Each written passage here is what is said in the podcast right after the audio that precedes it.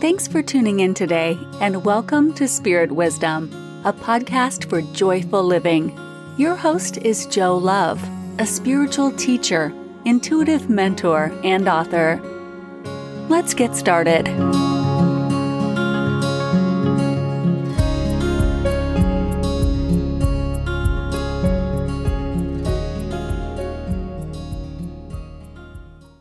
Hello, everyone.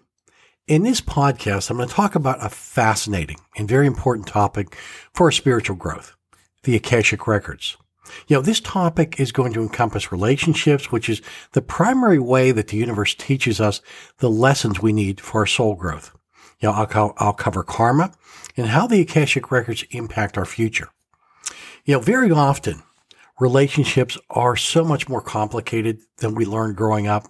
You know, most of the time when we grew up, we heard about fairy tale, happy ever after relationships that didn't prepare us for what is going to happen when we became adults. But before we go any further, let me give you a little history. The word akasha comes from the Sanskrit word acacia, the acacia, which means boundless space. The idea that there is a space of that is all encompassing, that encompasses everything. You know, all the spiritual teachers that I have known and learned from all describe this an invisible force around the earth. So picture this, picture some type of etheric field around the earth, which is the Akashic records. And these records keep track of every thought, every word, every action, and every activity that an individual has since the dawn of time.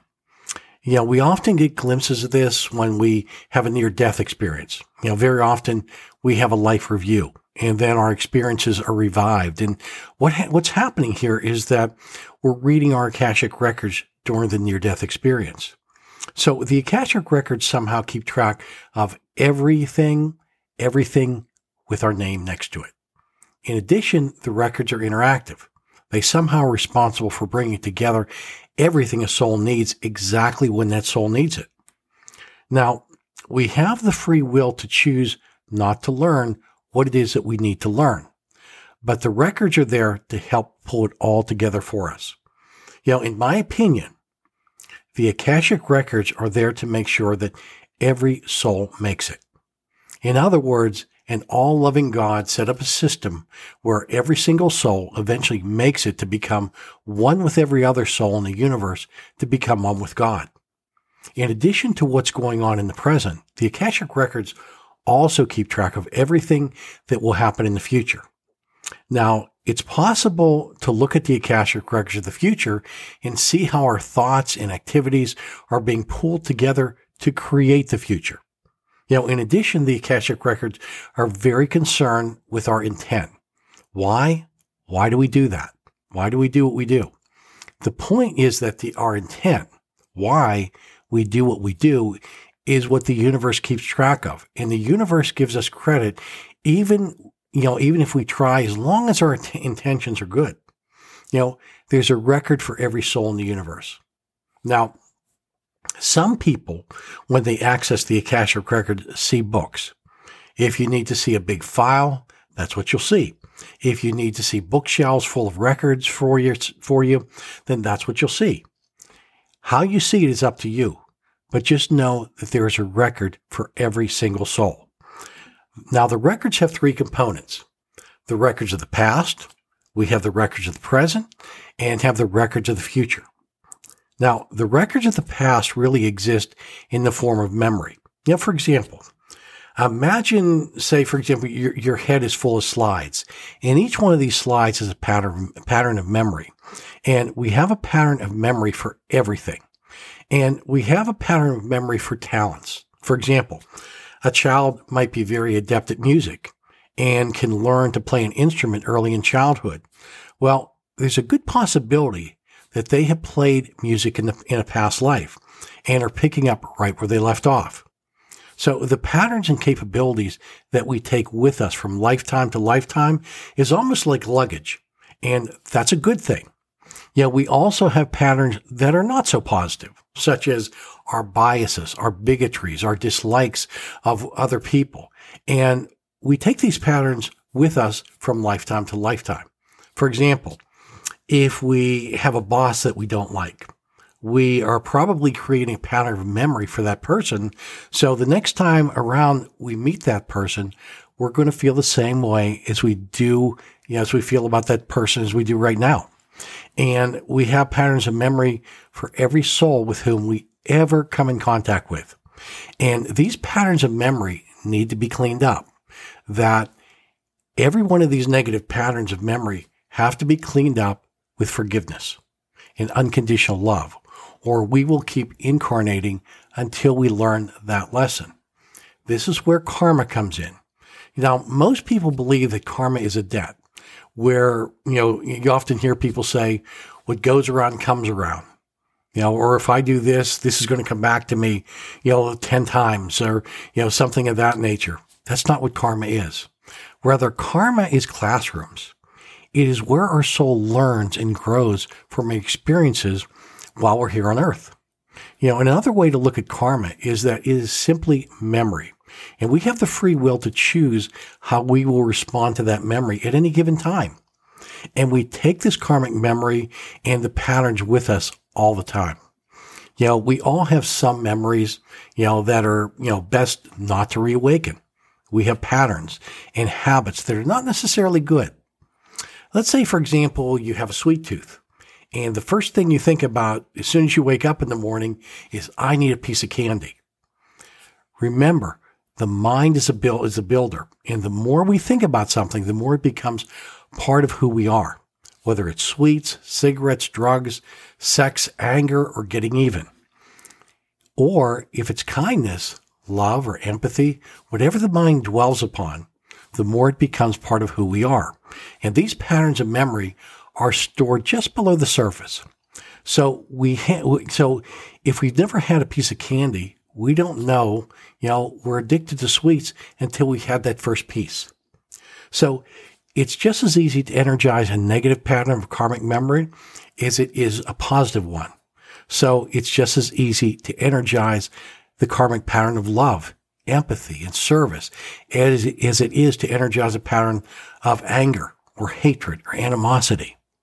You know, this is why it's important to set a spiritual intention. Because when we do, we are more apt to energize positive patterns rather than dealing with the negative ones that are there.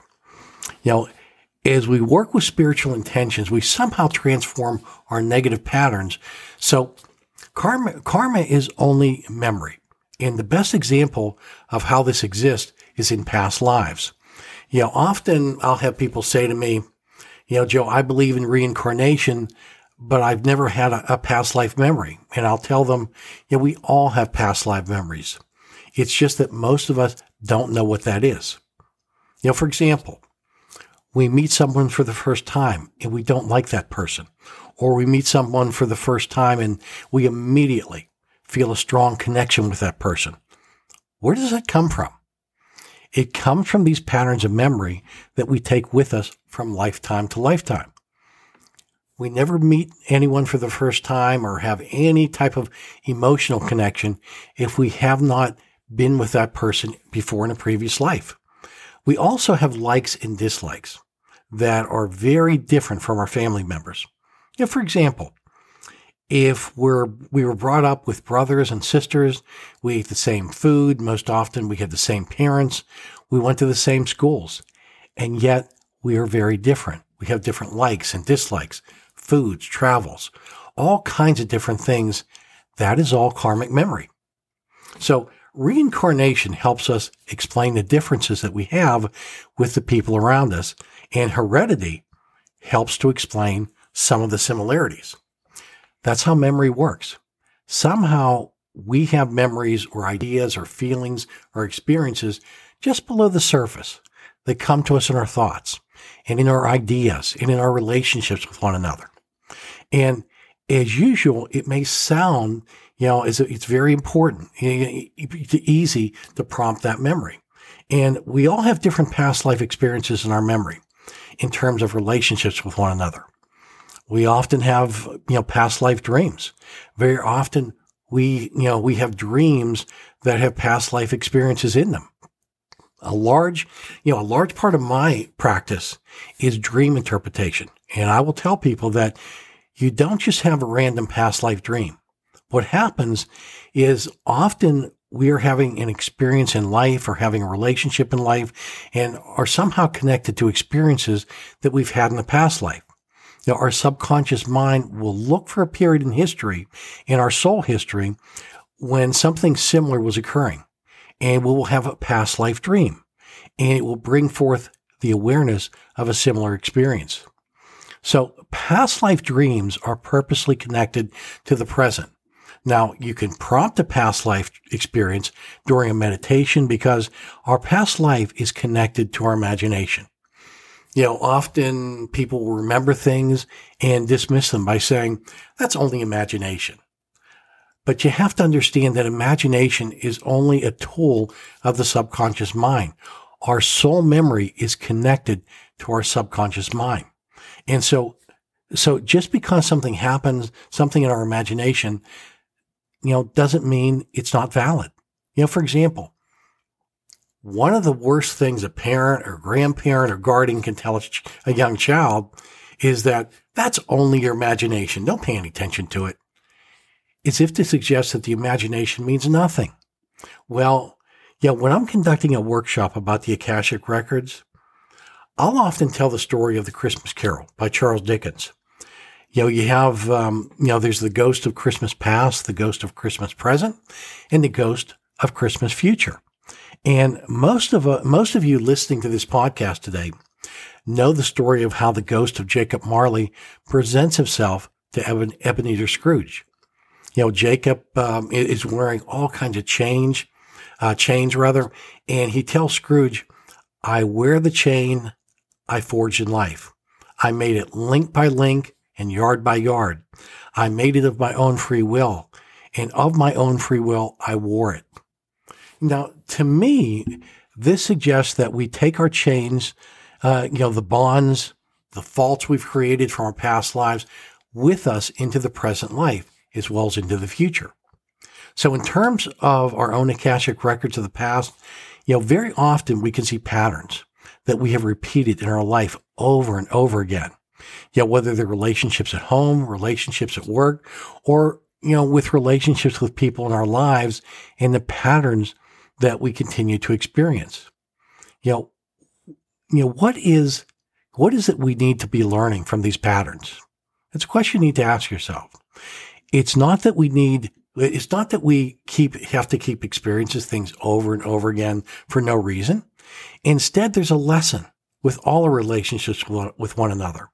So I recommend that you take some time and go to your altar or a quiet place and just, you know, take some time and look at the patterns of your life that you've repeated and keep repeating over and over again in your life.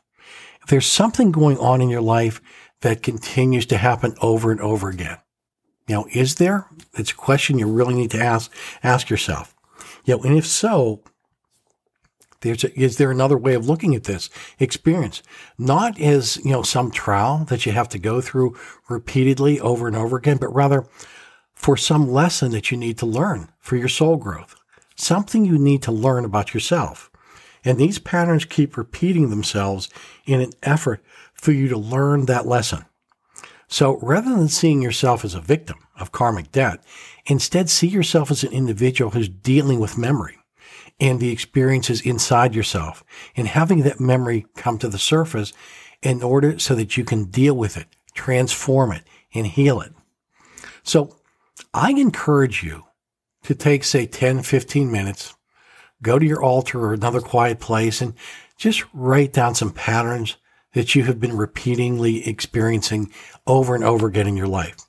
You know, step back and take a look at those patterns and see if there's something that you can learn about yourself by having gone through those experiences. And if you're not able to identify any lessons, then another thing that you can do, which is very helpful, is you can ask a close friend who is objective and won't judge you. If they can identify a pattern of behavior about you that you keep repeating, that happens over and over again. You know, karma is something that we cannot escape. The universe is going to continue to put certain relationships and certain situations, you know, put us in certain situations until we learn that lesson. The universe wants us to learn. Remember, the universe gives us free will, but free will doesn't give us a choice as to whether or not we will learn the lesson that we have to learn. It gives us a choice as to when we will learn that lesson in order to grow and evolve you know, it may take, take uh, a couple of lifetimes or even more to learn a lesson that the universe wants us to learn. And that is up to us. That's our free will. So I encourage you to look at every situation and every relationship that you have and ask yourself, what is the lesson here? You know, it's not easy, but if you objectively look, you'll find it. And then it'll stop repeating itself once you've learned that lesson.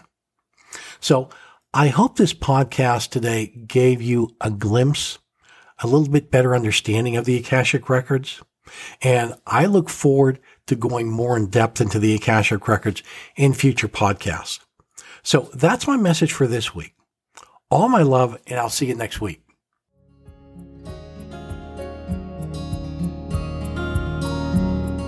That's it for today. Thanks for listening. Download any of Joe's weekly podcasts to your favorite device. If you have questions, comments, or would like more information on how to reawaken the voice of your spirit, visit joeloveiw.com.